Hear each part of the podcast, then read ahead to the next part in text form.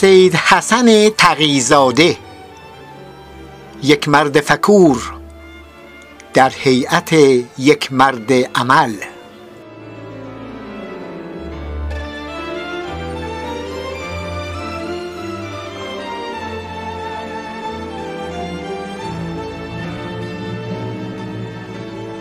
یقین کردم این مرگ اگر نیستیست از این ورطه خود را رهانیدمی. یقین کردمی مرگ اگر نیستیست از این ورطه خود را رهانیدمی. بدون عرصه پهن بی ازدحام خر و بار خود را کشانیدمی. به جسم و به جان هر دو آن مردمی. ز هستی رسن بگسلانیدمی مر این معدن خار و خس را به جای بدین خوش علف گله مانیدمی بر این قلعه شوم ذات الصور به تحقیر دامن فشانیدمی علی اکبر دهخدا.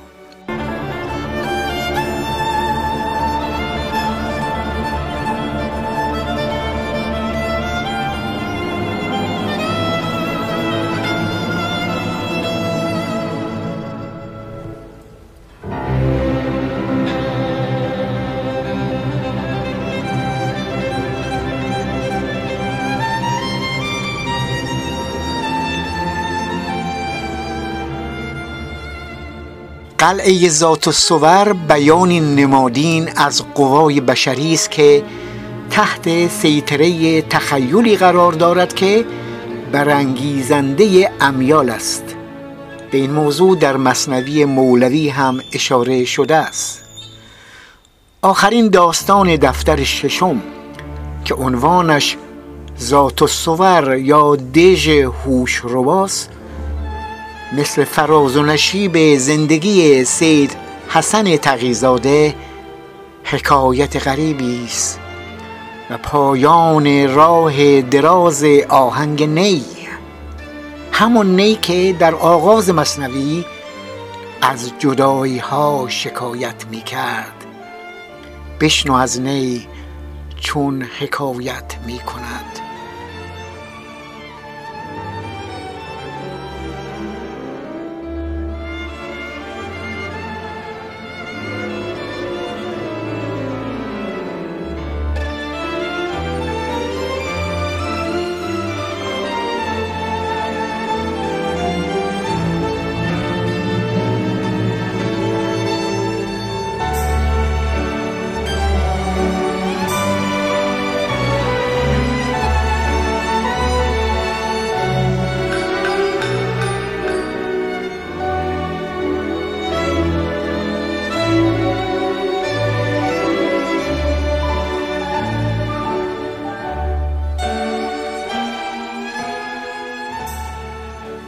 خانم ها و آقایان محترم خواهران و برادران عزیز دوستان دانشور و فرهنگ ورز از راه دور و با قلبی نزدیک به شما سلام می کنم این بحث به یکی از تأثیر گذارترین شخصیت های تاریخ مشروطه سید حسن تقیزاده می پردازد که در تحول جامعه جدید در ایران نقش اساسی داشت.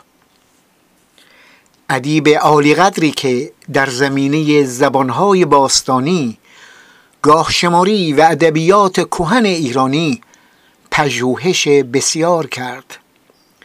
به فرهنگ و زبان فارسی ارج می نهاد و از معدود پژوهشگران ایرانی بود که به علوم قدیمه هم ارزش میگذاشت. کتابخانه ایران شناسی مجلس سنا که بیشتر از 150 هزار نسخه خطی دارد از یادگارهای اون فرهنگ ورز شریف است. تلاش سید حسن تقیزاده در صدر مشروطه برای تدوین نخستین قوانین عرفی به ویژه اصول متمم قانون اساسی در تقابل با ارتجاع و خودکامگی فردی قابل انکار نیست. او یکی از برجسته ترین سیاستمداران سکولار در ایران بود و به دخالت باورهای مذهبی در امر حکومت باور نداشت. زندگی وی که خود اون را به درستی زندگی طوفانی لقب داده آینه تمام نما و یگانه از نشیب و فراز فکری و سیاسی جامعه ایران در دو سده گذشته است. او گل بیعیب نبود. او گل بیعیب نبود در زندگی شخصی و سیاسی با فراز و فرود بسیار روبرو شد. گرچه بارها از اسب افتاد اما از اصل نیفتاد و هیچگاه ریشه هایش را فراموش نکرد. برای داوری در مورد افراد بایستی حساب نیک و بد را از هم سوا کرد. بعضی ها که تمایل دارند جهان را ساده کنند به نام مرزبندی آدم ها را با یک چوب میرانند و این درست نیست. باید به قول دکارت همه چیز را از همه چیز جدا کنیم و نشان دهیم سایه روشنهای هر قضیه کجاست. نامه های تقیزاده به ستارخان نشان می دهد که به او ارادت داشت به ستارخان اما گفته می شود که وی در دعوت هسته انقلابی و آزادیخواه تبریز به تهران و سرکوبی اون که منجر به زخمی و زمینگیر شدن ستارخان و کشته شدن باغرخان شد بی تقصیر نبود. برخی واکنش وی به وقایع آذربایجان در سال 1325 و ورود ارتش به تبریز را نیز زیر سوال می‌برند. اما اینکه او خائن به میهنش بوده یا سرسپرده انگلیس که مرتجعین آن را بارها و بارها تکرار کرده و می‌کنند واقعیت ندارد. اکنون اسناد دخالت انگلستان در ایران در دسترس پژوهشگران است. نه تنها از انگلیس بلکه از آرشیف های روس. هیچ اشاره به اینکه تغییرزاده برای انگلستان کار کرده ندارد. به عکس او مخالف هر گونه دخالت و فشار دولت انگلیس در سیاست ایران علیه دکتر مصدق بود. در واقع تغییرزاده عاملی بود که باعث شد فشار مخالفین مصدق که از حمایت انگلیس برخوردار بودند کمتر شود. هستند کسانی که وی را نماد قرب زدگی و تهاجم مدنیت جدید به ارزشهای سنتی و مذهبی معرفی کرده می‌گویند. او گرچه زمانی علمدار مبارزه بر ضد استبداد محمد علی میرزا بود اما بعدا در مقابل رضا شاه لنگ انداخت و مانند غلام حلقه به گوش سر تعظیم فرود آورد. جنبه از زندگی سیاسی او هنوز اونچنان که باید روشن نیست و از همین رو انتقام مشروع خواهان را از او می‌گیرند و به او نیش می‌زنند که حقوق بگیر انگلیس بوده. با فراماسون ها که لابد در اجنبی پرستی و وابستگی خلاصه می شود با فراماسون ها رابطه داشته و محاکمه و قتل شیخ شهید شیخ فضل الله نوری هم زیر سر اوس از حب و بغض مرتجعین که بگذریم این اتهامات از سوی کسانی هم مطرح شده که اراده نیک دارند اما گاه با همه چیز ایستا برخورد می‌کنند قافل از اینکه اگر هر فردی را از مجرا و منظر تاریخی نگاه کنیم با پیچیدگی های متعددی در شخصیت وی روبرو می شویم.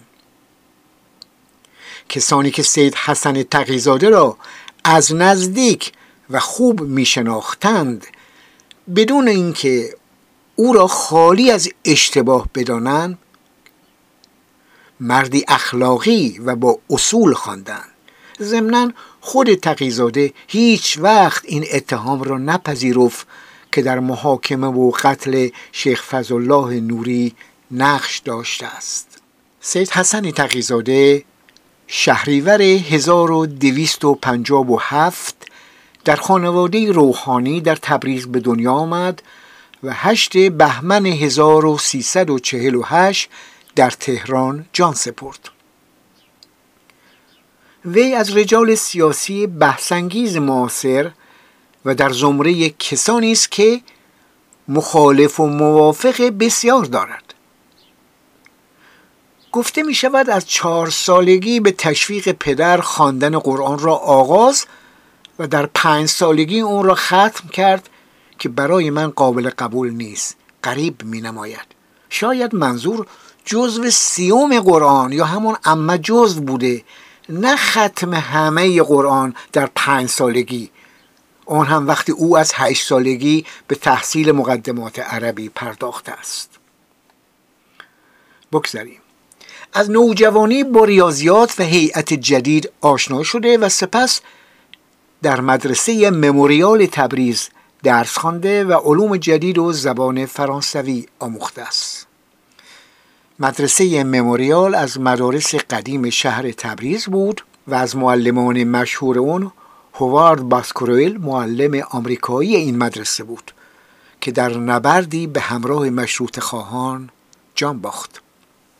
تقیزاده چند سال بعد بر اثر آشنایی با نوشته های میرزا عبدالرحیم طالبوف تبریزی از روشنفکران پیش از مشروطیت همچنین میرزا ملکم خان و نویسندگان تجددخواه روزنامه های فارسی خارج از کشور مثل اختر، پرورش، سریا، حکمت و حبل المتین و کتب عربی چاپ مصر و ترکی چاپ عثمانی به افکار آزادی خواهانه و تجدد طلبانه علاقمند شد و برای ترویج این اندیشه ها محفلی در تبریز تشکیل داد و تأسیس مدرسه با هدف ترویج آموزش به روش جدید را در سر داشت.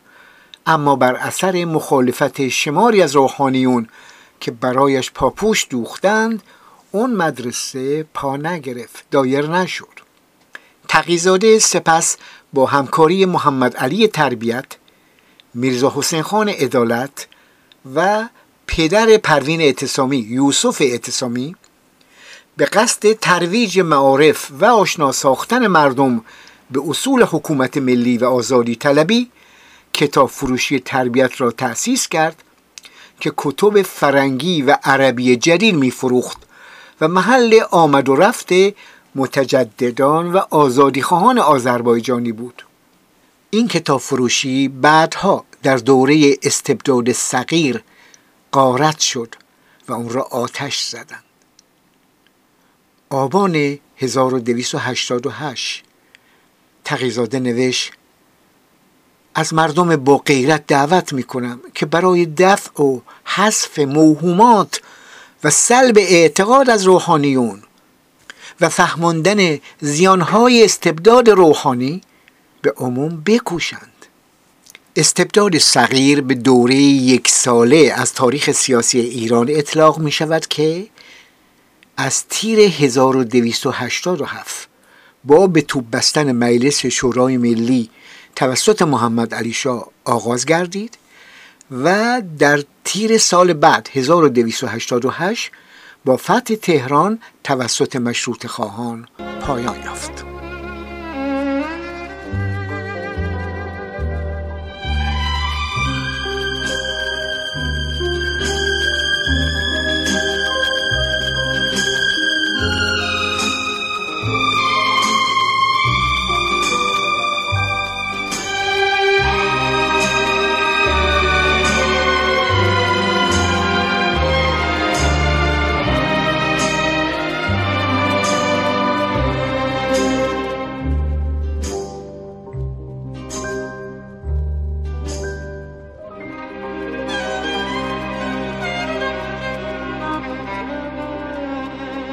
سید حسن تقیزاده با همکاری دوستان همفکرش نشریه گنجینه فنون علم و ادب را هم منتشر می کرد که پس از یک سال و نیم انتشار بر اثر سفر او و محمد علی تربیت به خارجه و شیوع وبا در ایران تعطیل شد. از دکتر احسان یارشاتر شنیده شده که کوشش برای فراهم آوری دانشنامه ایرانی کارا نخستین بار سید حسن تغیزاده در سال 1327 خورشیدی. با گرد آوردن گروهی از دانشمندان محقق به منظور ترجمه طبع اول دایره المعارف اسلام و با تعلیف گنجینه های فنون علم و ادب آغاز کرد. دکتر یارشاتر ادامه می دهد این نیت دانش پژوهانه را که به علل متفاوت به ثمر نرسیده بود در سال 1348 21 سال بعد با پیشنهادی برای ترجمه و طبع جدید اون دایره المعارف پی گرفتم و به انجام رسید. تقیزاده ضمن سفر به قفقاز عثمانی، لبنان، سوریه و مصر با برخی نویسندگان، روزنامه‌نگاران و فعالان سیاسی از جمله شیخ محمد عبدو، محمد آقاشاه تختینسکی مدیر مجله شرق روس، جورجی زیدان، زین العابدین مراغعی و جلیل محمد قلیزاده رفت و آمد داشت و بعد از حدود یک سال که در سفر بود اوایل 1284 خورشیدی به ایران بازگشت و به محافل پنهانی مبارزان ضد استبداد پیوست. اون ایام جنبش مشروط خواهی شروع شده بود و آذربایجان از داغترین کانونهای اون بود. تقیزاده پس از پیروزی آزادی خواهان و افتتاح دوره اول مجلس شورای ملی به نمایندگی از سوی طبقه اصناف تبریز انتخاب شد و ظرف مدت کوتاهی رهبری جناح روشنفکر و تجددخواه مجلس را به دست گرفت. او عضو هیئتی بود که از طرف مجلس معمور تدوین متمم قانون اساسی مشروطه شدند. بر پایه همین متمم بود که حکومت مشروطه تعریف و تفکیک قوای سگانه و حقوق ملت در دستور کار قرار گرفت. و مرز میان شرع و عرف آشکار شد. تقیزاده در شمار کسانی بود که در هنگام تدوین متمم قانون اساسی بیش از همه با خرافه های مرتجعین مرزبندی داشت. در کتاب خاطرات خود نوشته است محمد علی شاه می گفت من مشروعه را قبول دارم و نه مشروطه را. آخوندها گفتند بله بله همین درست است. او از همان آغاز انتقادهای تندی از نظام استبدادی به عمل می آورد طرفدار تغییرات و اصلاحات بود و مواردی چون اصلاحات ارزی و حق زنان را هم همون زمان برجسته می کرد نوتهای پرشور تقیزاده در مجلس خشم محمد علی شاه و درباریان را برانگیخت. و در جریان به توب بستن مجلس و برقراری استبداد صغیر دستور دستگیریش را دادند. اما او با علی اکبر ده خدا و میرزا علی محمد خان تربیت و شاید کسان دیگر که من نامشون را نمی‌دانم راهی سفارت انگلستان در تهران شد و نقشه حکومت نگرفت. منتقدینش دکتر مصدق هم. بعدا این روآوری را وابستگی به خارجیان برداشت کردند که واقعی نبود. در اون بگیر و به بندها میرزا جهانگیر خان سور اسرافیل و ملک المتکلمین را کشتند. همچنین سید جمال الدین واعظ را که در حال فرار گیر افتاد. تقیزاده و دهخدا را هم اگر در اون بحبوبه می گرفتن می کشتن. او و چند تن دیگر بعدا به خارج از کشور تبعید شدند. تقیزاده نخست به فرانسه و سپس به انگلستان رفت. در آنجا به کمک ادوارد براون خاورشناس و ایرانشناس بریتانیایی که در زمینه تاریخ و ادبیات ایران چند کتاب نگاشته است. مدتی در کتابخانه دانشگاه کامبریج به کار فهرست برداری از کتابهای فارسی و عربی مشغول بود و موفق شد که مسائل ایران را به صحنه افکار عمومی بکشاند. تشکیل کمیته ایران مرکب از نمایندگانی از مجلس انگلستان که با مشروط خواهان مساعدت کردند از ثمرات تلاش های سید حسن تقیزاده بود. در پی شدت گرفتن قیام مردم علیه استبداد سید حسن تقیزاده اواخر سال 1287 مخفیانه وارد ایران شد. وقتی از قفقاز به تبریز برمیگشت پدر سال خورده و مریض احوال حیدرخان امغلی انقلابی ایرانی و از فعالان موثر جنبش مشروطه با همه پیری و نفس تنگی او را تا رودخانه عرس همراهی کرد. تقیزاده به تبریز که رسید در انجمن ایالتی اون شهر ضمن یک سخنرانی وظایف مردم را در راه به ثمر رساندن انقلاب برشمرد و مبارزان را از هر گونه تندروی و تعدی به اموال مردم نهی کرد. البته او بیشتر مورد توجه روشن فکران بود. قالب مردم از ستارخان و باغرخان حرف شنوی داشتند که طبیعی هم بود. تقیزاده پس از فتح تهران در تیر ماه 1288 راهی پایتخت شد و به عضویت هیئت مدیره موقتی درآمد که تا تشکیل دولت جدید اداره کشور را به دست می گرفت. شنیده شده پس از خلع محمد علی میرزا از پادشاهی عین دوله به ملاقات سردار اسعد بختیاری و محمد ولی خان تنکابونی می رود تا هر عقوبتی را که صلاح بدانند در موردش اجرا کنند. اون دو از او می‌خواهند که به منزل خود بازگردد. عین دوله برای کمک به دولت ملی املاک خود را در قراچ داق به دولت واگذارد و افزون بر آن یکصد هزار تومان نیز پول نقد به سران حکومت پرداخت و قول ولایت فارس را گرفت. ولی پس از افتتاح مجلس و با اعتراض سید حسن تقیزاده موضوع منتفی می شود. تقیزاده در انتخابات دوره دوم مجلس هم از تبریز به نمایندگی برگزیده شد. و رهبری فراکسیون دموکرات را بر عهده گرفت.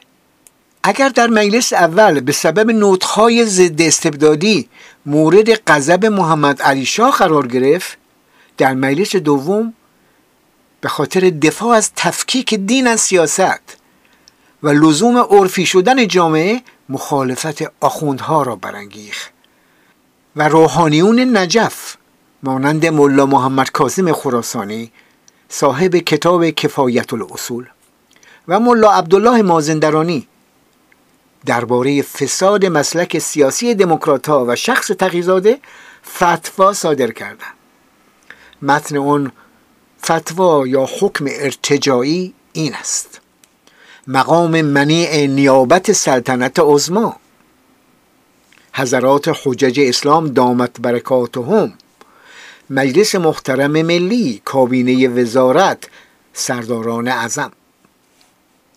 چون زدیت مسلک سید حسن تقیزاده که جدا تعقیب نموده است با اسلامیت مملکت و قوانین شریعت مقدسه بر خود داعیان ثابت و از مکنونات فاسدهش علنا پرده برداشته است لذا از عضویت مجلس مقدس ملی و قابلیت امانت نوعیه لازمه اون مقام منیع بالکلیه خارج و قانونا و شرعا منعزل است.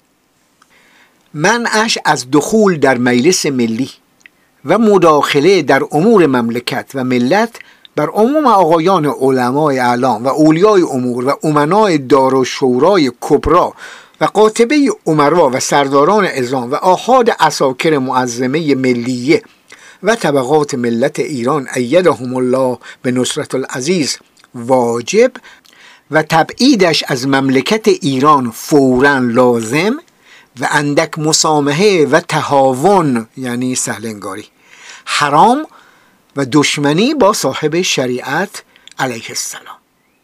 به جای او امین دین پرست وطن پرور و ملتخواه صحیح المسلک انتخاب فرموده و او را مفسد و فاسد مملکت شناسند و به ملت قیور آذربایجان و سایر انجمنهای ایالتی و ولایتی هم این حکم الهی عز اسمهو را اختار فرمایند و هر کس از او همراهی کند در همین حکم است. ولا حول ولا قوت الا بالله العلی العظیم. شیخ عبدالله مازندرانی با اشاره به اینکه صحبت از تکفیر نبوده بلکه حکم فساد مسلک سیاسی تقیزاده بوده است می‌گوید این هم نه مطلبی بود که با گفتن و نوشتن یکی دو نفر باشد بلکه اشخاصی که به ماها نوشتند از اعضای صحیحه مجلس و غیرهم کسانی هستند که ملتخواهی و مسلمانی آنها قطعی است آیا منظورش سید عبدالله بهبهانی هم هست؟ اون زمان البته بهبهانی عضویت مجلس را نداشت و اشاره به امثال وی را باید در دسته ای که با غیرهم یعنی غیر از اعضای مجلس که ملت خواهی و مسلمانی اونها قطعی است حرس بزنیم. جمله او این است. این هم نه مطلبی بود که با گفتن و نوشتن یکی دو نفر باشد بلکه اشخاصی که به ماها نوشتن از اعضای صحیحه مجلس و غیرهم کسانی که ملت خواهی و مسلمانیشون قطعی است. طبق روایت تقیزاده سید عبدالله بهبهانی از رهبران جنبش مشروطه ایران. در مجلسی که با تقیزاده ترتیب داد پیشنهاد می کند که وی نسبت به حکم علمای نجف تواضع کند و سپس به دیدارشون برود و اضافه می کند که ما هم ترتیب می دهیم خیلی با احترام شما را بپذیرند و خیلی با احترام برمیگردید. تقیزاده می‌گوید آقا خود شما خود شما عقیده دارید رویه من برخلاف اسلام است؟ بهبهانی جواب می‌دهد نخیر من هم گفتم پس بردار تلگراف کن.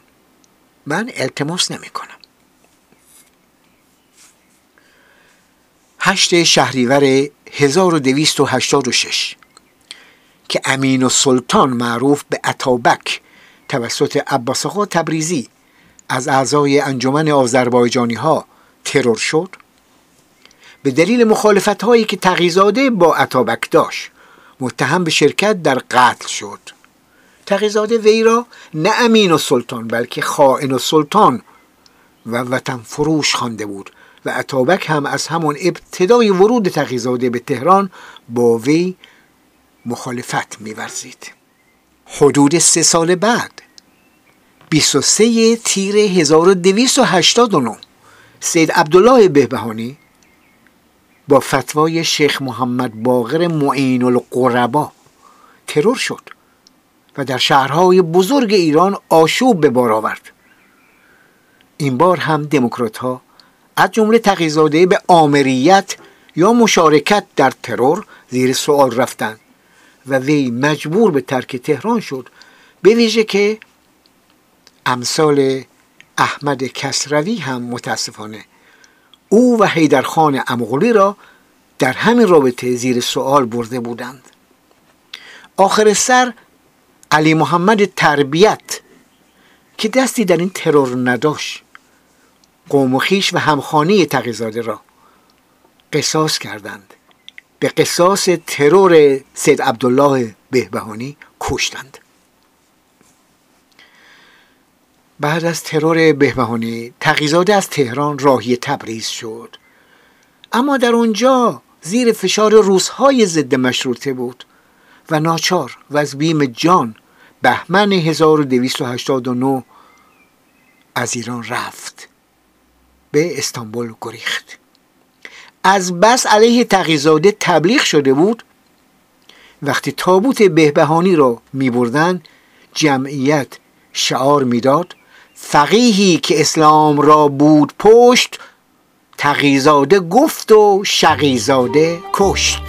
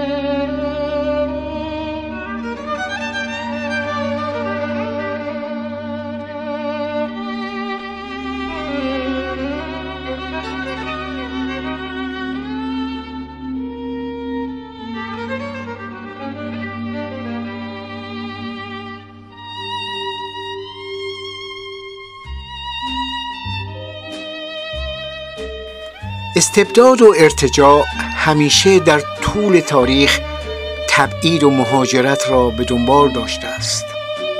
حوادث پس از انقلاب مشروطه در ایران هم بسیاری از فعالان این انقلاب را مجبور کرد تا در دوره های مختلف وطنشان را ترک کنند. همونطور که گفتم تغییزاده که در تبریز هم زیر فشار بود از ایران رفت. او تا چهارده سال از میهنش دور بود. همونطور که گفتم تقیزاده که در تبریز نیز زیر فشار بود از ایران رفت. او تا چهارده سال از میهنش دور بود. نزدیک به دو سال در استانبول بود و با محمد امین رسولزاده سردبیر تبعیدی روزنامه ایران نو همچنین با اعضای جمعیت اتحاد و ترقی که طرفداران جدی تجدد و نوسازی بودند معاشرت داشت. سپس راهی فرانسه و انگلستان شد. در انگلستان حدود شش ماه در کتابخانه موزه بریتانیا به مطالعه و پژوهش پرداخت.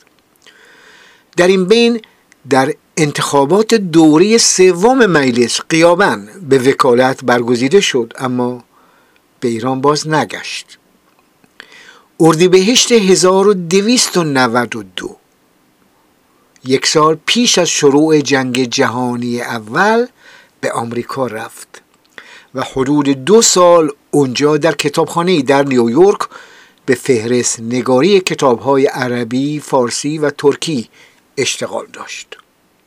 با شروع جنگ جهانی اول دوره تازه‌ای در زندگی تقیزاده آغاز شد و این بار او که تا اون زمان به دوستی با دولت انگلیس متهم بود در چهره سازمانده اصلی فعالیت های ضد انگلیسی میلیون ایران در حمایت از آلمان ظاهر شد.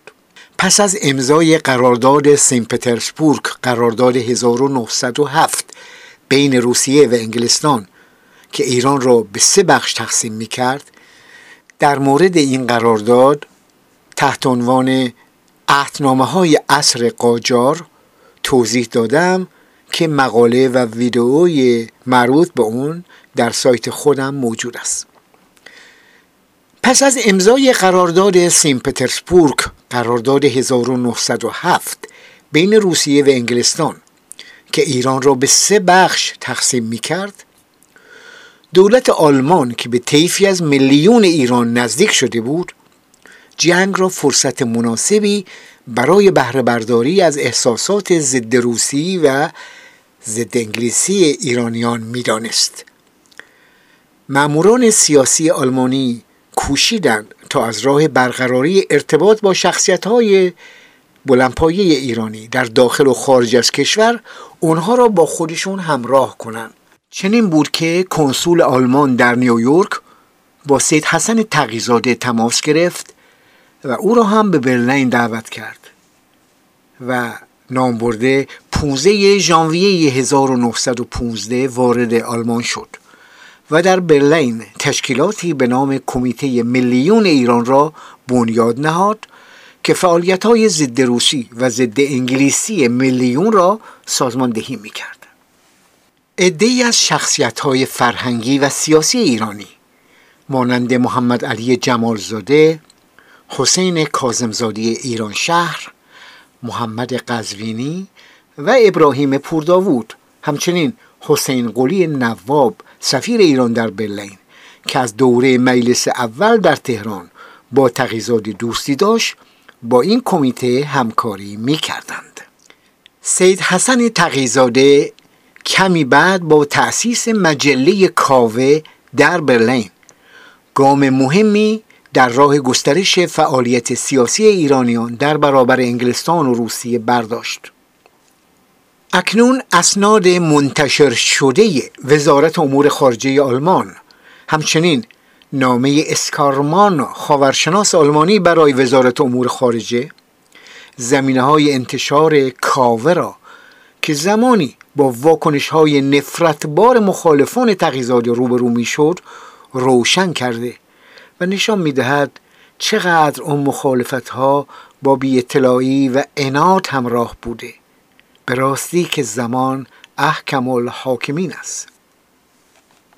کاوه نشریه سیاسی و فرهنگی بود که بودجه اون را دولت آلمان تأمین می‌کرد و مقالات اون تا حد زیادی از آلمان طرفداری می‌کرد. تقیزاده در طول جنگ به مبارزه سیاسی، سازماندهی نیروها، روزنامه نگاری، مقاله نویسی و تماس و دیدار و گفتگو با اشخاص با نفوذ و موثر مشغول بود.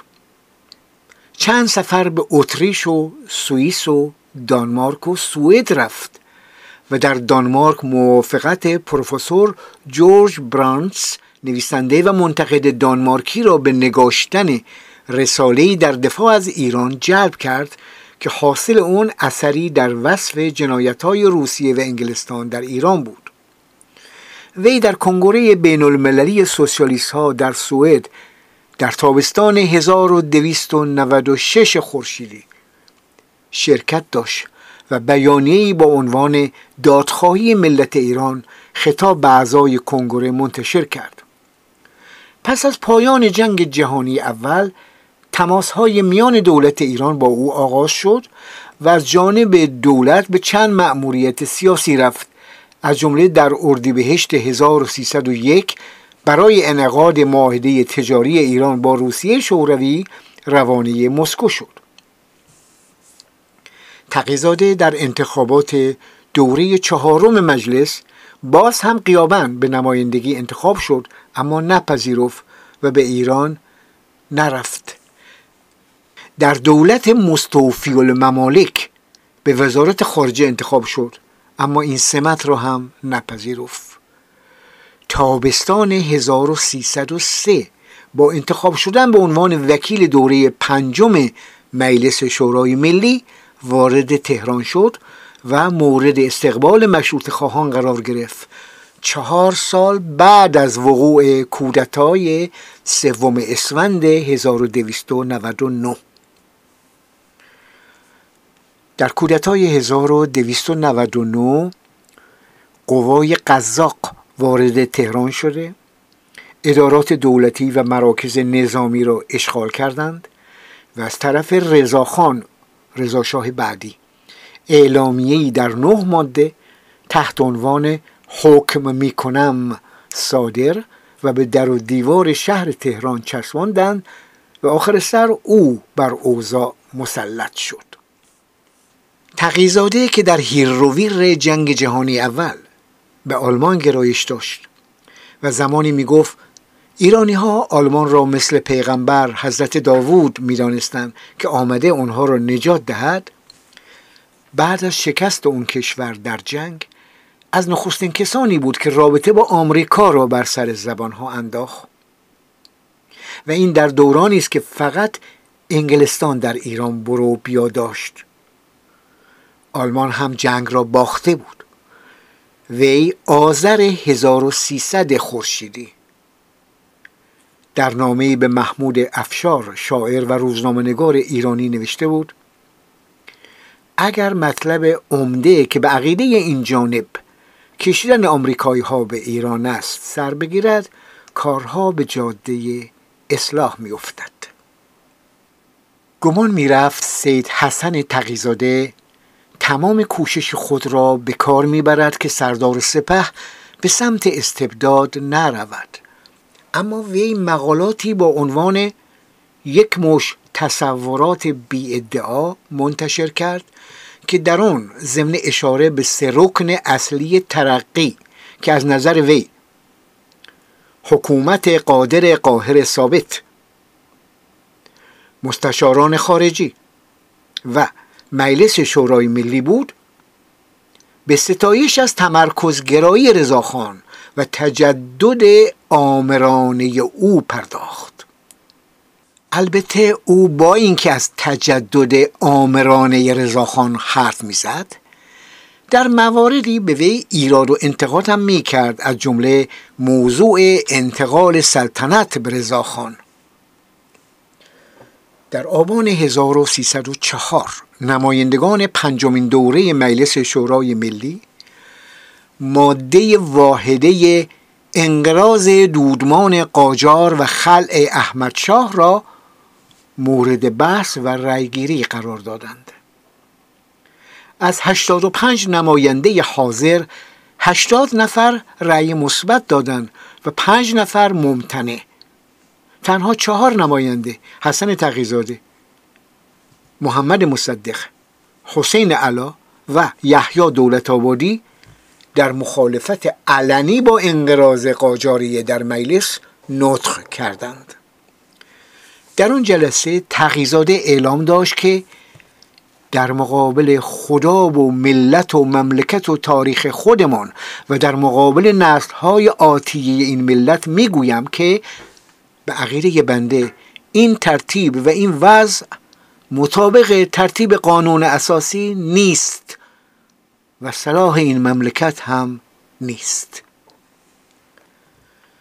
شاید شاید رضا به همین خاطر پس از استقرار سلطنت خود منصبی به تغییزاده نداد.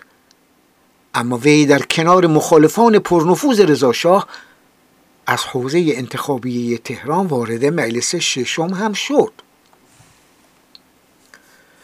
مرداد 1307 پس از پایان دوره مجلس ششم رضا شاه تصمیم گرفت مجلس را کاملا مطیع خود کند. بنابراین از انتخاب افرادی مانند تقیزاده جلوگیری کرد. وی مدت دو سال خانه نشین بود تقیزاده. و بسیار تنگ دست به پیشنهاد تیمورتاش والی خراسان شد و کمی بعد با سمت وزیر مختاری به لندن رفت. در فروردین 1309 در کابینه مخبر السلطنه وزیر طرق و شوارع شد و بعدا در عین کفالت وزارت مزبور مسئولیت وزارت مالیه را هم به عهده گرفت. وزارت راه و وزارت دارایی. سید حسن تقیزاده گرچه همه توانایی خود را در راه نظم و ترتیب دادن به امور مالی کشور قانونمندی و سازماندهی صحیح به کار گرفت اما اما به فرموده در القای قرارداد درسی و تجدید اون با شرایطی خلاف منافع کشور مشارکت کرد. و طوفانی از لعن و ناسزا و اتهام را بر ضد خود برانگیخت. بارها گفته بود کاش قبل از امضای اون مرده بودم.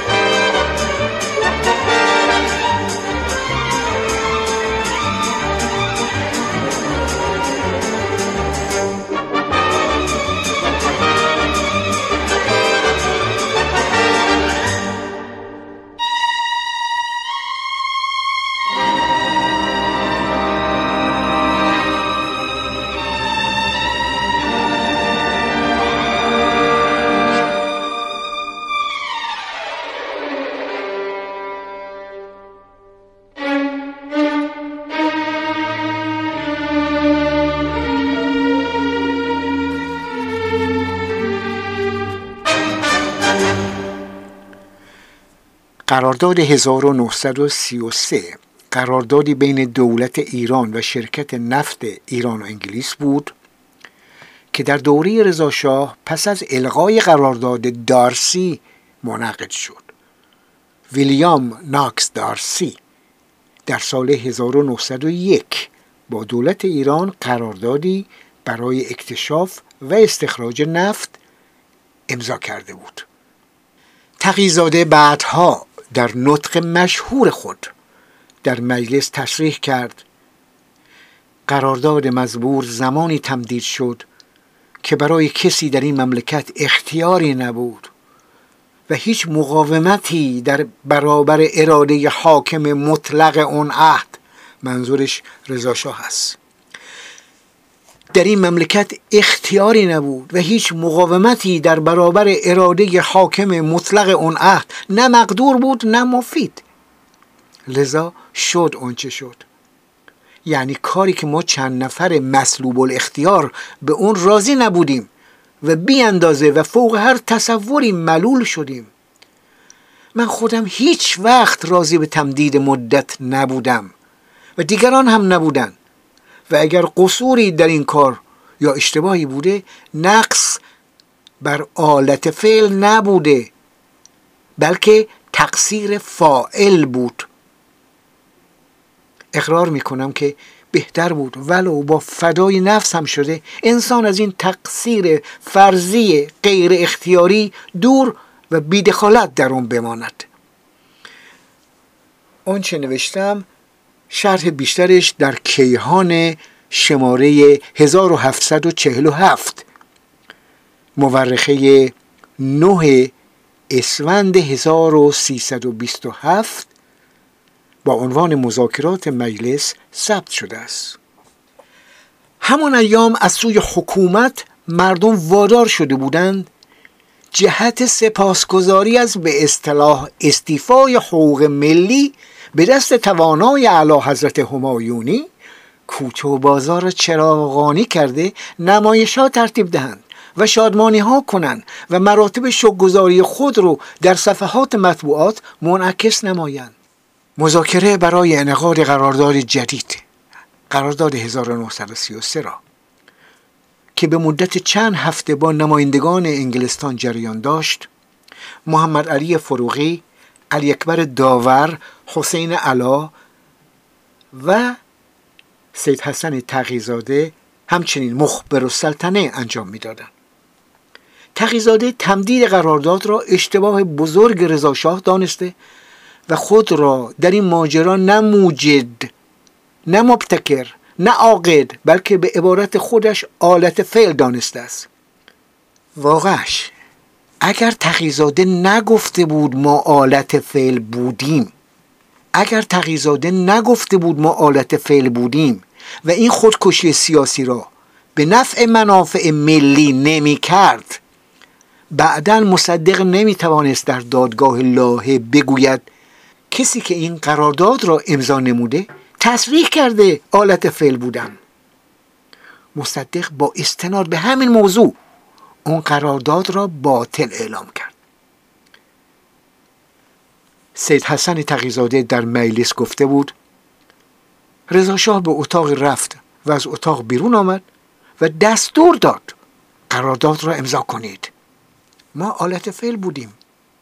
او مدتی پس از انعقاد قرارداد جدید نفت از وزارت کناره گرفت و به روایتی برکنار شد. برخی که هنوز هم به تقیزاده اتهام خیانت و سرسپردگی می‌زنند نقد دکتر مصدق را علم می‌کنند به او که طی نطقی در دوره 16 مجلس وی را در رابطه با قرارداد 1933 آمد و عامل خواند. تقیزاده در دوره ملی شدن صنعت نفت مورد وسوق دولت مصدق بود و مصدق هم کسی نبود که با آدم خائن و سرسپرده راه بیاید. بخش از سخنرانی سید حسن تقیزاده در مورد خلقیات رضاشاه و تمدید قرارداد نفت. اعظم وقایعی که در این مملکت اتفاق افتاد ظهور شخص با اقتداری بود که درجه تسلط و قدرت او بر همه چیز این مملکت و حتی نفوس و اموال و اعمال مردم اون روز به روز تزاید گرفت و عاقبت به جای رسید که اگر آقایان محترم دور از آن زمان بودند من در یک روز تمام صحبت هم قادر به تصویر کامل اون نمی شدم اون شخص اقدامات و اعمال خوب زیادی داشت. منظورش رضاشاه است. اون شخص اقدامات و اعمال خوب زیادی داشت و قطعا وطن دوست و خیرخواهی مملکت بود. لیکن این صفات خوب بر حسب ضعف طبیعت بشری با بعضی نقص های تأسف آمیز که جز گرفتاری طبیعی و عدم شمول عنایت و توفیق الهی نامی بدون نمی‌توانم بدهم. و ضمنا با بعضی اشتباهات هم توام بود. و من نمی‌خواهم نه از اون نقایص معدود و نه از اون اشتباهات که در مقابل اعمال شایسته تحسین او جزئی بود حرف بزنم. خداوند او را رحمت کند و از هر تقصیر هم که داشته بگذرد. ما در گذشته هم مردان بزرگی داشتیم که آوازه کارهای بزرگ و مفید آنها هنوز باقی و بعضی جاودانی است. ولی نقص های اونها و حتی بعضی تقصیرهای بزرگشون یا فراموش شده یا ذکر اونها خودداری می‌کنیم و چشم میپوشیم. من این جمله را به اقتضای حکم وجدان و انصاف عرض کردم. نه برای خوش آمد ستایشگران واقعی یا سوری غیر صمیمی اون مرحوم. و خود می‌دانم که از طرف دیگر با گفتن این چند جمله حق و انصاف پرستانه جمع دیگر از منتقدین اعمال وی را که مردم خوب و صالح هم در میان آنها کم نیست و به ناحق هم نیستند ناخشنود می‌کنم. خصوصا آنان را که مستقیما صدمه دیدند از این طبقه اخیر با کمال خلوص عذر می‌خواهم و البته تصدیق دارم که یکی از نقایص عمده اون شخص بزرگ که لطمه بر نام بزرگ او وارد آورد همین افراد در سختگیری و صدمه زدن به کسانی بود که به جهتی از جهات حتی جهت خیلی جزئی از آنها ناراضی می‌شد. و اگر این صدمه دیدگان توجه به این مطلب نمایند که من خودم نیز من خودم نیز مورد بیمهری ایشان شدم و اگر در دسترس بودم شاید مورد نظر همون صدمات شده بودم. و اما امتیاز دارسی. امتیاز دارسی داستان خیلی درازی دارد و چند سال طول کشید و اسناد و اوراق اون در ضبط وزارت مالیه باید موجود باشد. عاقبت حوصله شاه تنگ شد و شاید تعویق کار را حمله بر مماطله یعنی در انتظار نگه داشتن و شاید تعویق کار را حمله بر مماطله می نمود و ضمنا میل نداشت حتی یک قید هم از قیود قدیمه به شکل سابق برای مملکت باقی بماند. یک روز بغدتا یعنی ناگهانی مصمم شد امتیاز را فسخ کند و حکم برای این کار داد و واضح است که هم حکم او همیشه بدون تخلف و استثنا در یک ساعت اجرا می شد و هم در این مورد بالخصوص که بسیار و به اعلی درجه خاطرش متغیر بود احدی را یارای چون و چرا و نصیحت به او نبود. پس این کار اجرا شد. این چند کلمه را به طور اجمال گفتم و باز خودداری از توضیحات مفصل علنی دارم. و اون چه هم قال و قیل شود محض ملاحظه شخص خود مصالح مملکت را فدا نکرده و جوابی در جلسه علنی نخواهم داد. فقط همینطور باید بگویم که تا اونجا که من می‌دانم و خدا نیز شاهد است اصلا سوء نیتی از طرف هیچ کس یعنی هیچ ایرانی ابدا نبوده است. اما موضوع دوم یعنی سهم بنده در این امر از اول تا آخر که شاید بعضی اشخاص خالی از بیقرزی در این قسمت بیشتر علاقمند باشند تا به اصل موضوع اولی باید عرض کنم که بنده در این کار اصلا و ابدا هیچ گونه دخالتی نداشتم جز اینکه امضای من پای اون ورقه است. خنده شدید نمایندگان و مخبرین جراید. فقط امضای من پای اون ورقه است. و اون امضا چه مال من بود چه من امتناع می کردم و مال کسی دیگری بود. و لابد حتما یکی فورا باید امضا می کرد هیچ نوع تغییری را در اونچه واقع شد و به هر حال می‌شد موجب نمیگردید و امتناع یکی از امضا اگر اصلا امتناعی ممکن بود در اصل موضوع یعنی انجام اون امر هیچ تأثیری ولو به قدر خردلی نداشت. همونطور که گفتم این بخشی از نطق مشهور سید حسن تقیزاده در مجلس بود.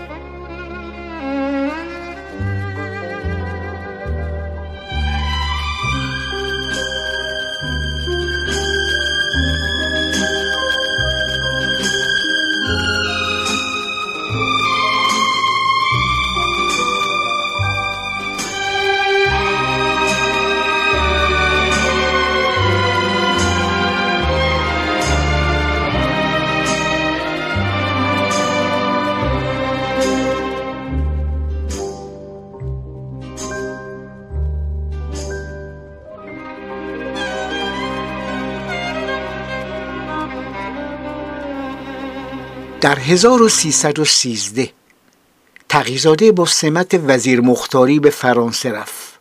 در همون سال از وی خواسته شد که جلوی مطالب تند درباره رضاشاه را در مطبوعات فرانسه بگیرد. اما پاسخی که تقیزاده درباره آزادی قلم و مطبوعات در فرانسه داد مقبول اعلی حضرت نیفتاد در همان ایام نوشته ای از تقیزاده در مجله تعلیم و تربیت انتشار یافت که در اون با مصوبات شورایی به نام اصلاح فرهنگ در وزارت جنگ مخالفت شده بود. این مقاله خشم و غضب رضا شاه را برانگیخت و تقیزاده که باور داشت باید همگام با حکومت برای اجرای کردن اصلاحات وارد میدان شد. عملا از تاثیرگذاری جدی باز ماند. بعد از نگارش اون مطلب او را به ایران فراخواندند. در عصری که تیمورتاش و داور هم قدر ندیدند و بر سرشون اون آمد که می‌دانیم او به درستی خطر را احساس کرد و به ایران باز نگشت و از پاریس به برلین رفت و یک سال بعد در پاییز 1314 در مجمع بین المللی خاورشناسان در روم شرکت کرد. در لندن و کمبریج شش سال به تدریس و تحقیق مشغول بود و به دور از قوقای سیاست پربارترین سالهای عمر علمی و تحقیقی خود را گذراند. بخشی از تحقیقات ارزنده او محصول فراغت عمر همین دور است. متاسفانه از اواسط دوره پادشاهی رضاشاه با تحکیم پایه های استبداد شخصی او و جابجایی که این دگرگونی در ترکیب کارگزاران حکومتی به دنبال آورد تقیزاده و امثال او از صحنه سیاسی کشور اوت شدند حذف شدند. او تا پایان حکومت رضاشاه به ایران نیامد و در واقع نتوانست بیاید. همونطور که گفتم سرنوشت امثال داور و تیمورتاش جلوی چشمانش بود. جنگ جهانی دوم سقوط رضا شاه اشغال ایران تغییر فضای سیاسی کشور تشکیل کابینه محمد علی فروغی و بر سر کار آمدن دوستان تقیزاده دوباره او را از دنیای علم و تحقیق به سپهر سیاست بازگردانید.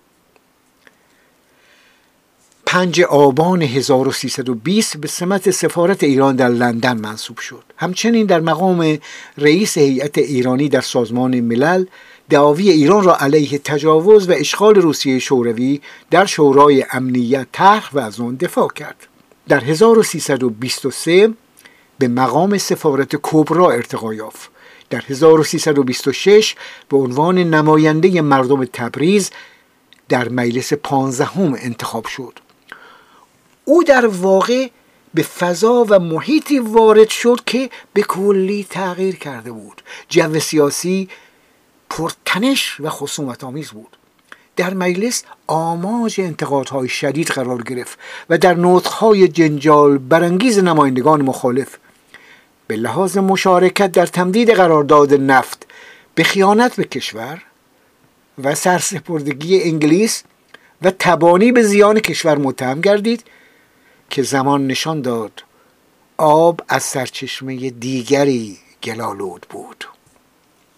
در گذشته نیز بودند کسانی حتی میان دولت مردان که پشت هر رویداد دسیسه و دستهای پنهان می‌دیدند و منقاش به دست اینجا و اونجا توطعه کشف کرده و پشت هر کاسه ای به دنبال نیم کاسه میگشتند. برخی تصور می‌کردند که حتی انقلاب مشروطیت حیله بزرگ بریتانیا برای کاستن از نفوذ روسیه تزاری در ایران بوده است. سید حسن تقیزاده در یکی از نامه هایش به وزارت خارجه از مرض عمومی وهم می نویسد نمی‌دانم به چه سبب یک مرض عمومی وهم به بسیاری از مردم مملکت ما دست داده که درست مثل وبای مالیخولیا شده و هیچ فرقی با مرض طبی عمومی ندارد و اون این است که یک اعتقاد عمومی پیدا شده که انگلیسی ها مثل جن و پری در همه امور دست دارند و مانند قضا و قدر کل امور جاری از کوچک و بزرگ حتی مقدرات اشخاص و ترفیع رتبه معمورین و انتخاب وکیل برای مجلس یا انجمن بلدیه و تعیین معلمی برای تدریس در مدارس ابتدایی و مأموریت حاکم جوشقان حتی تابع اراده اونهاست و به انگشت اونها میگردد. زمانی این پندار که حتی کوچکترین رویدادهای کشور نیز نتیجه دسیسه و دخالت دستهای نامری انگلیس است چنان گسترش پیدا کرد که نه فقط مردم کوچه و بازار بلکه مقامات عالیه هم به اون مبتلا بودند.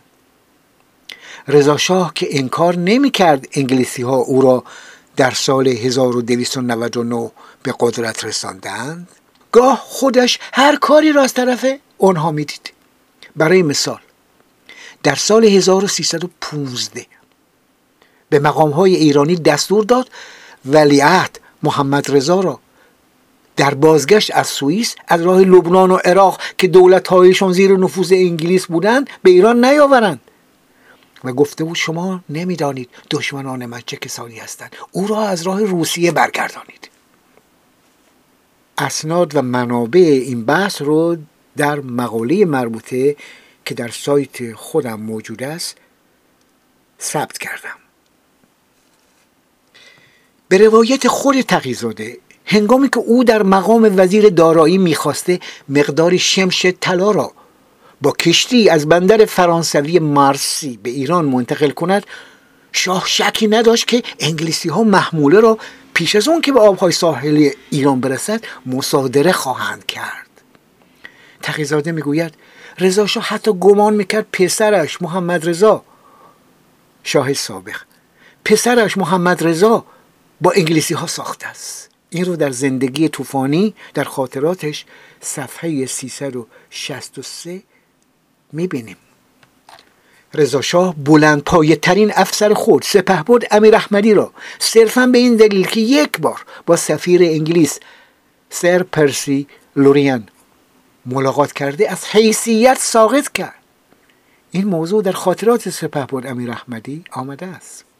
در چنین جوی امثال سید حسن تقیزاده را هم دست پرورده و حتی حقوق بگیر دولت انگلیس خواندند در حالی که کسی سند و شاهدی برای اثبات این اتهام نداشت و تا همین الان هم ارائه نشده است. او چه حقوق بگیری بود که در تنگ دستی زندگی می کرد و با اینکه در مقطعی رئیس مجلس سنا بود وزیر دارایی بود. وقتی همسرش مریض شد آه در بساط نداشت و تا پایان عمر در خانه اجاره زندگی می کرد سال 1328 در نخستین انتخابات مجلس سنا سید حسن تقیزاده به عنوان یکی از سناتورهای تهران انتخاب شد و مدت شش سال که بخشی از آن مصادف با سالهای بحرانی نهزت ملی شدن صنعت نفت بود ریاست مجلس سنا را به عهده داشت با اون که مناسبات شخصی او و دکتر مصدق پس از مجلس پنجم تیره شده بود در برابر دولت ملیگرا و سیاست های ضد انگلیسی دکتر مصدق روشی مختاتانه دوراندیشانه و گاهی تا حدودی تعدیل کننده تصمیمات مجلس شورای ملی را در پیش می گرفت. در برابر فشارهای سیاسی مخالفان دکتر مصدق تقیزاده از وی حمایت کرد. خودش تعریف کرده زمانی که مصدق در زندان بود. سلشگر آزموده به خانه من آمد و تقاضا نمود تا در مورد رساله دکترای مصدق که به ظاهر شبهه دینی دارد مطلبی را ضد مصدق ارائه کنم تا در دادگاه بهتر بتوانند وی را محکوم کنند. اما من بی اختیار خندم گرفت. هم از اینکه نه مصدق را شناختن و نه کتاب او را فهمیدن پس به او به آزموده گفتم بروید و خودتون رو ملعبه نکنید و دست از این کارهای غلط بردارید. سید حسن تقیزاده در سالهای پایانی عمر توان حرکت را از دست داد و دچار فلج پا شد و در برخی مجامع با صندلی چرخدار ظاهر می شد و سرانجام در هشت بهمن 1348 در انزوا در 92 سالگی درگذشت. جنازه او از مسجد سپه سالار تشییع و از برابر ساختمان مجلس شورا عبور داده شد و در مقبره زهیر الدوله دفن گردید.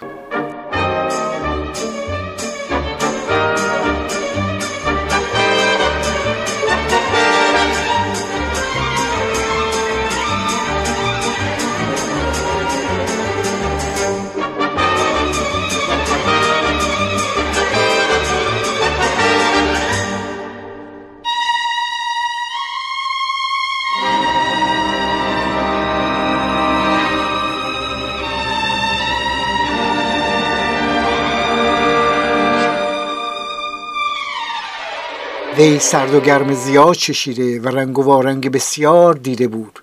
از بزرگان صدر مشروطه و کسانی همچون عبدالحسین تیمورتاش، محمد علی فروغی، قوام السلطنه و دکتر مصدق خاطره داشت. مرد سیاست بود اما یک دم از مطالعه و پژوهش قافل نبود. کارهای علمی فرهنگی اون مرد دانشمند طیف گسترده و متنوعی را در بر می‌گیرد. تحقیق، تعلیف، روزنامه نگاری، تدریس، کتابشناسی، ایراد خطابه و سخنرانی همچنین پشتیبانی از فعالیت های علمی فرهنگی به لحاظ مقام و موقعیت سیاسی که داشت. مشارکت در تأسیس و سازماندهی نهادهای علمی و فرهنگی مشاوره و رایزنی در این زمینه ها و از این قبیل.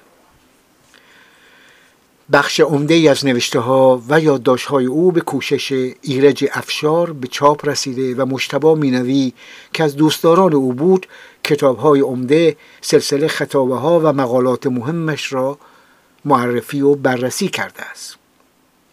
از آثار تحقیقی تغییزاده پژوهش درباره گاه شماری و تاریخ تقویم و نجوم در ایران برجسته است. او در بحث گاه شماری های قدیم ایرانی به توجه نیاکان ما به اعتدال بهاری و اعتدال پاییزی هم اشاره می کند. تاریخ برخی مذاهب کوهن در ایران و از جمله آین مانی تاریخ عرب جاهلی مقارن با ظهور اسلام و پژوهش درباره فردوسی و ناصر خسرو نیز از جمله تلاش های اوست. نگارش اولین مقاله اساسی راجع به فردوسی را به تقیزاده نسبت می‌دهند. که نمی‌دانم چقدر واقعی است. وی در دانشگاه کمبریج انگلستان دانشگاه کلمبیای آمریکا و دانشکده معقول و منقول الهیات بعدی. به تدریس مواد درسی زبان فارسی تاریخ و فرهنگ ایران تاریخ عرب در اوایل ظهور اسلام تاریخ ادیان ملل قدیم و تاریخ علوم اسلامی اشتغال داشت. تقیزاده در عرصه اندیشه به ویژه در دیدگاههایش درباره فرهنگ و تمدن غرب با مخالفت های شدید و مخالفانی جدی به خصوص از کسانی که نه تاریخ ایران را نه تاریخ اسلام را و نه تاریخ غرب را به درستی می شناختند روبرو بود. موضع او درباره فرهنگ و تمدن غرب تغییر خط فارسی به لاتینی ابتدا بسیار ناسنجیده و تحت تاثیر اندیشه کسانی همچون میرزا فتلی آخونزاده جهت تسهیل آموزش سریع عامه مانند ترکیه بود. بعدها از دیدگاه پیشین عدول کرد و نگرش گذشته خود را به تندروی ایام جوانی و اشتیاق به اصلاح و پیشرفت میهنش نسبت داد.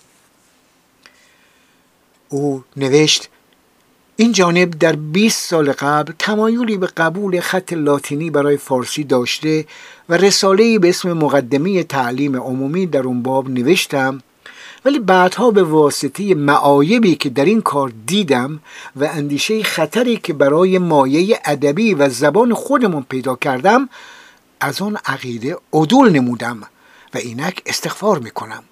تقیزاده میپنداش که صنعتی شدن کشور پیشرفت علمی آزادی سیاسی و عقیده و رشد فرهنگی و آموزشی از راه اخذ بلا شرط آداب و عادات فرنگ و دستور عمل قرار دادن این شعار که ایران باید ظاهرا و باطنا جسمن و روحن فرنگی معاب شود و بس میسر است. البته سالها بعد در نامه به ابوالحسن ابتهاج نوشته اگر من مردم را به اخذ تمدن فرنگی تشویق کردم قصدم تقلید صفیحانه و تجملی نبود بلکه میل به علوم و مطالعه و بنای دارالعلوم ها و طبع کتب و اصلاح حال زنان و احتراز از تعدد زوجات و طلاق بی جهت و پاکی زبان و قلم و احترام و درستکاری و دفع فساد و رشوه و از این قبیل بوده است از این گذشته. منظور من از تمدنی که قایت آمال باید باشد تنها با سوادی اکثریت مردم و فرا گرفتن مبادی و علوم یا تبدیل عادات و لباس و وضع و معیشت ظاهری اونها به عادات و آداب غربی نیست بلکه روح تمدن و فهم و پختگی و رشد اجتماعی و روح تساهل مدارا و آزادمنشی و آزاد فکری و به خصوص به خصوص خلاص شدن از تعصبات افراطی و متانت فکری و وطن دوستی محکم. ولی معتدل و شهامت و فداکاری در راه عقاید خود است. که هنوز به این مرحله نزدیک هم نشدیم. این فکر که ما باید از فرق سر تا نوک پا غربی شویم دیدگاه خود تقیزاده نبود. این اندیشه به طور مشخص از عبدالله جدت روشن فکر عثمانی است. او و توفیق فکرت به چنین نتیجه رسیده بودند که باید الگوی توسعه فرنگی را پیش رو داشت. البته تقیزاده فراتر از غرب به تجدد مینگریست از این رو جذب گرایش و روش ذهنی شد که برای غرب موفقیت های سیاسی و اقتصادی به همراه داشت. از جمله نظم و انضباط غرب.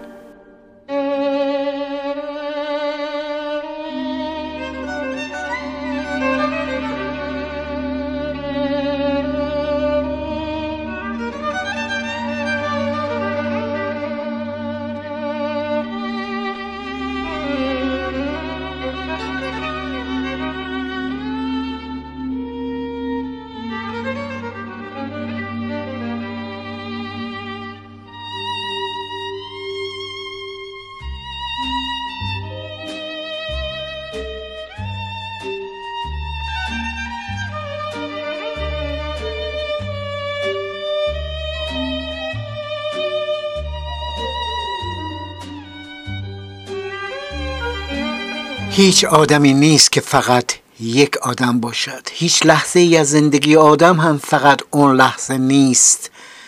تمام تاریخی که پشت سر اوست او را می سازد و اون آدم هم در لحظه معین چیز معینی است. تقیزاده به رغم فراز و نشیب فراوان در سراسر عمر خواهان اطلاع ایران بود. در جوانی از راه تقلید از تمدن غرب و وقتی برف روزگار بر سر و صورتش نشست از مسیر حفظ اصالت تمدن ایران. او در کهنسالی در بسیاری از عقاید دوران جوانی از جمله لزوم پذیرش ظاهری و باطنی تمدن غربی تجدید نظر کرده بود. پس ما با چند تقیزاده روبرو هستیم. تقیزاده جوان آرمانگرا. تقیزاده انقلابی تقیزاده اصلاحگر تقیزاده محتاط و محافظ کار تقیزاده سیاستمدار و کهنکار و گاه هم نوا با قدرت حاکم. همچنین تقیزاده عالم و محقق که در پژوهشهایش مو را از ماست می‌کشید. جوانی دوره آرمانگرای او بود. در میان سالی به اعتدال و میان روی رسید و هرگاه مجال و فرصتی میافت فعالیت سیاسی می‌کرد. و اگر عرصه را بر خودش تنگ می‌دید کنج عافیت میگوزید و سرگرم تحقیق و پژوهش در فرهنگ و تمدن ایرانی می‌شد. تقیزاده دهه های سی و چهل شمسی در قیاس با تقیزاده جوان دوران انتشار روزنامه کاوه یکی نیست. او زمانی هوادار تغییر الفبا در ایران از فارسی به لاتین بود اما به تدریج از این نظر عدول کرد از این نظر اشتباه. و اون را اشتباهات ناشی از در همامیختن سیاست و فکر با شور جوانی دانست و گفت باید با اصالت فرهنگ و تفکر خودمون قبر را بشناسیم و در پذیرش اونچه برای ما مفید است قدرت تمیز داشته باشیم در جوانی با ساده انگاری و بی اون که از نظریات و فرضیات علمی درباره تغییر خط مطلع باشد میپنداش که تغییر خط فارسی به لاتینی سواد آموزی را تسهیل می کند و راه را برای تحول فرهنگی کشور هموار می سازد. اما بعدها دیدگاه های خودش رو تعدیل و تصحیح کرد. در خطابه معروف باشگاه مهرگان گفت این جانب در تحریز و تشویق اولین که تسلیم به تمدن فرنگی را در چهل سال قبل بیپروا انداختم. او اونقدر وجدان روشنفکری و اخلاق و منش داشت که وقتی دریافت اشتباه کرده با شجاعت بیان نمود و تصحیح کرد. از قول او نقل شده که محمد علی شاه تصور می‌کرد مشروط خواهان قصد جانش را دارند. بعد می‌گوید اگر مدارای بیشتری با او می‌شد امکان سازش منتفی نبود. گویا به مشتبا مینوی گفته بود اگر در اون هنگام که محمد علی شاه آماده پذیرش خواسته های ما بود لجبازی نمی کردیم یک دندگی نمی کردیم و عزل او را نمی‌خواستیم. امروز گرفتار این وضع نبودیم. شماری از نوشته های تقیزاده مجموعه مقالات تقیزاده با عنوان مشروطیت به کوشش ایرج افشار 22 جلد را در بر خواهد گرفت. رساله تحقیق احوال کنونی ایران یا محاکمات تاریخی مقدمی تعلیم عمومی یا یکی از سرفصل های تمدن از پرویز تا چنگیز.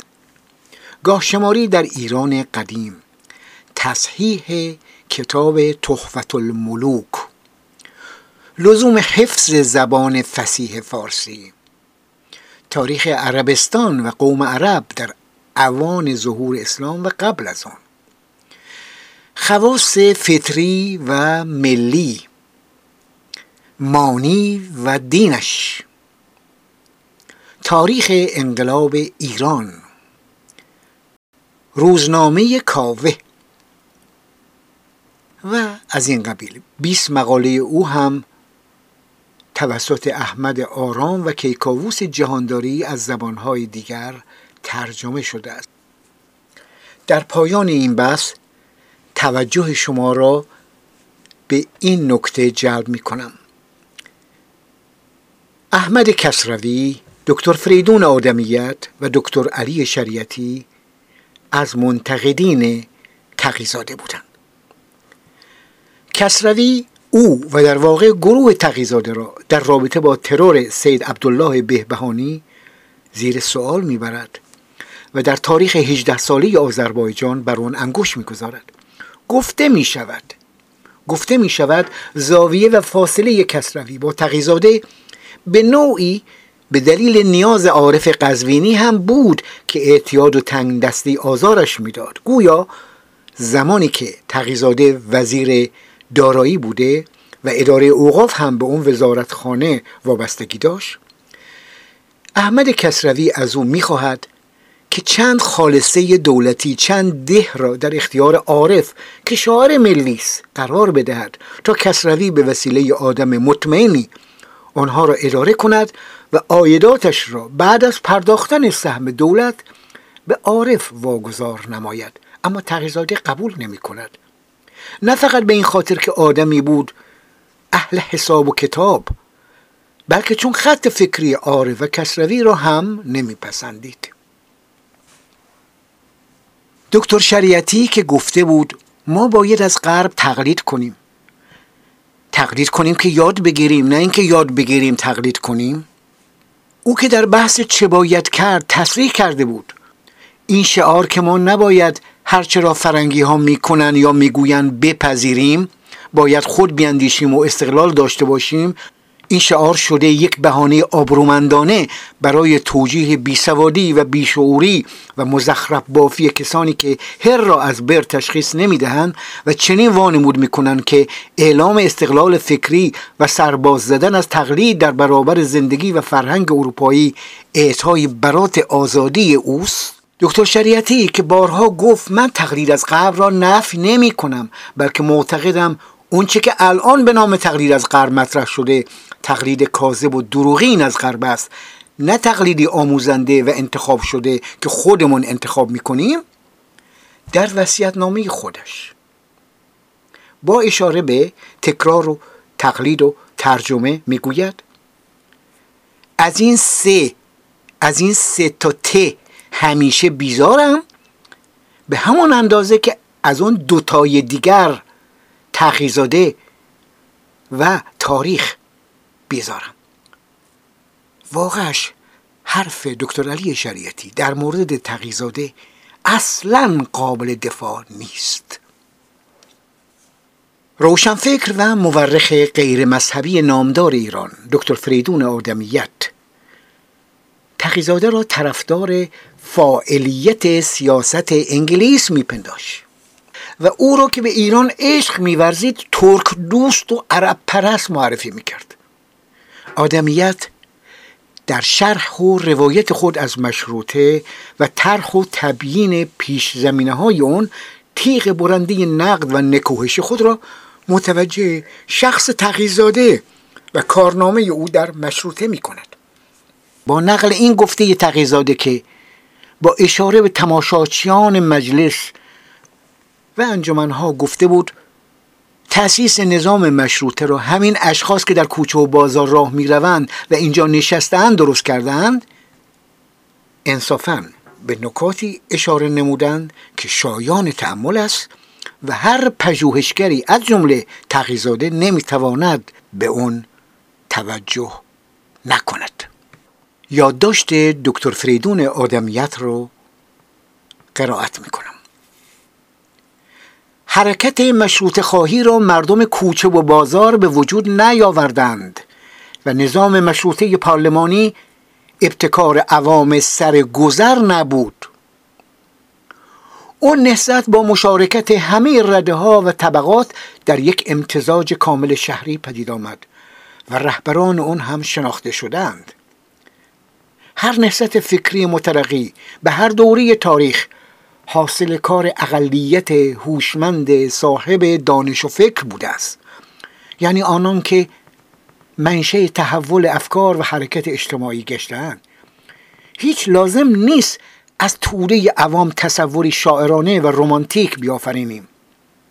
توده ای که تجسم ابتزال و معیارهای ابتدایی و شور و هیجان غیر است. از مغز عوام چه میتراوید که در جهت ترقی جامعه به کار آید؟ مردمانی که خود از دانش و روشناندیشی و استدلال منطقی بهره نداشتند به ذات نمی توانستند مبتکر رفرم سیاسی و اجتماعی باشند. در اون نهضت عمومی مردم کوچه و بازار در بهترین صورتش دنبال روی رهبران هوشمند بودند و به حرکت اجتماعی نیرو دادند. در بدترین حالتش پرخاشگر و ابزار خشونت و کردار جنونآمیز بودند. نظام مشروطه پارلمانی ما زمانی تأسیس یافت که توری بی فرهنگ خبر نداشتند که در جهان هستی چیزی هم به عنوان حقوق انسانی و آزادی سیاسی و حکومت انتخابی هست. ادعای اون انجمنها در بانی مشروطیت بودن و تایید اون از جانب نماینده اقلیت سید حسن تقیزاده عوام فریبی بود و شعارهای فدایان و مجاهدین بادکوبه ای آب می‌خورد. جواب اون را از همون دیار طالبوف تبریزی به یکی دیگر از نمایندگان آذربایجان میرزا فضل علی آقا فرستاده بود. طالبوف نوشت از رجاله یا جهله و فعله در هیچ نقطه دنیا اصلاح امور جمهوری عمل نیامده مگر هرج و مرج. خواهران و برادران عزیز دوستان دانشور و فرهنگ ورز بعد از اون که شادی نوروز را سیل و سیلاب آلود من نیز در کنج غم خزیدم و گریستم. دشنه اندوه مرا زخم می‌زد و دیدم باید بنویسم. مقاله یک مرد فکور در هیئت یک مرد عمل حاصل اون کتح و رنج است. می‌دانم که ابتر و نارساست یک دلیلش این است که برای تحریر و تدوین این گونه بحث ها کمتر سر بر بالین گذاشتم. صبح شد. صبح از راه رسید. به قول مسعود سعد سلمان ما را به صبح مژده همی داد. اون راستگو خروس مجرب. برزد دوبال خود را برهم از چیست این ندانم یارب هست از نشاط آمدن روز یا از تأسف شدن شب. دوستان عزیز کمی خسته شدم و سه قسمت این مقاله رو در ویدئو قرائت نکردم. یکی فعالیت های فرهنگی تقیزاده است. در عصر پهلوی در دوران رضاشاه و محمد رضاشاه دوم توضیح کوتاهی است در مورد فراماسونری و فراماسون ها که تقیزاده را هم به اون نسبت می‌دهند. و این پرسش که آیا فراماسون بودن لزوما به معنی اجنبی پرستی و وابستگی است؟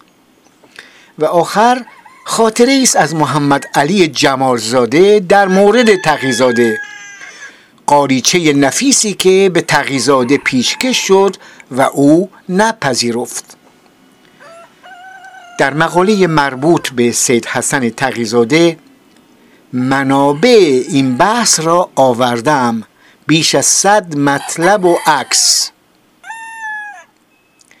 بار دیگر از شما سپاسگزاری می کنم که وقت گذاشتین و به این مطلب با همه نارسایی های اون توجه فرمودین.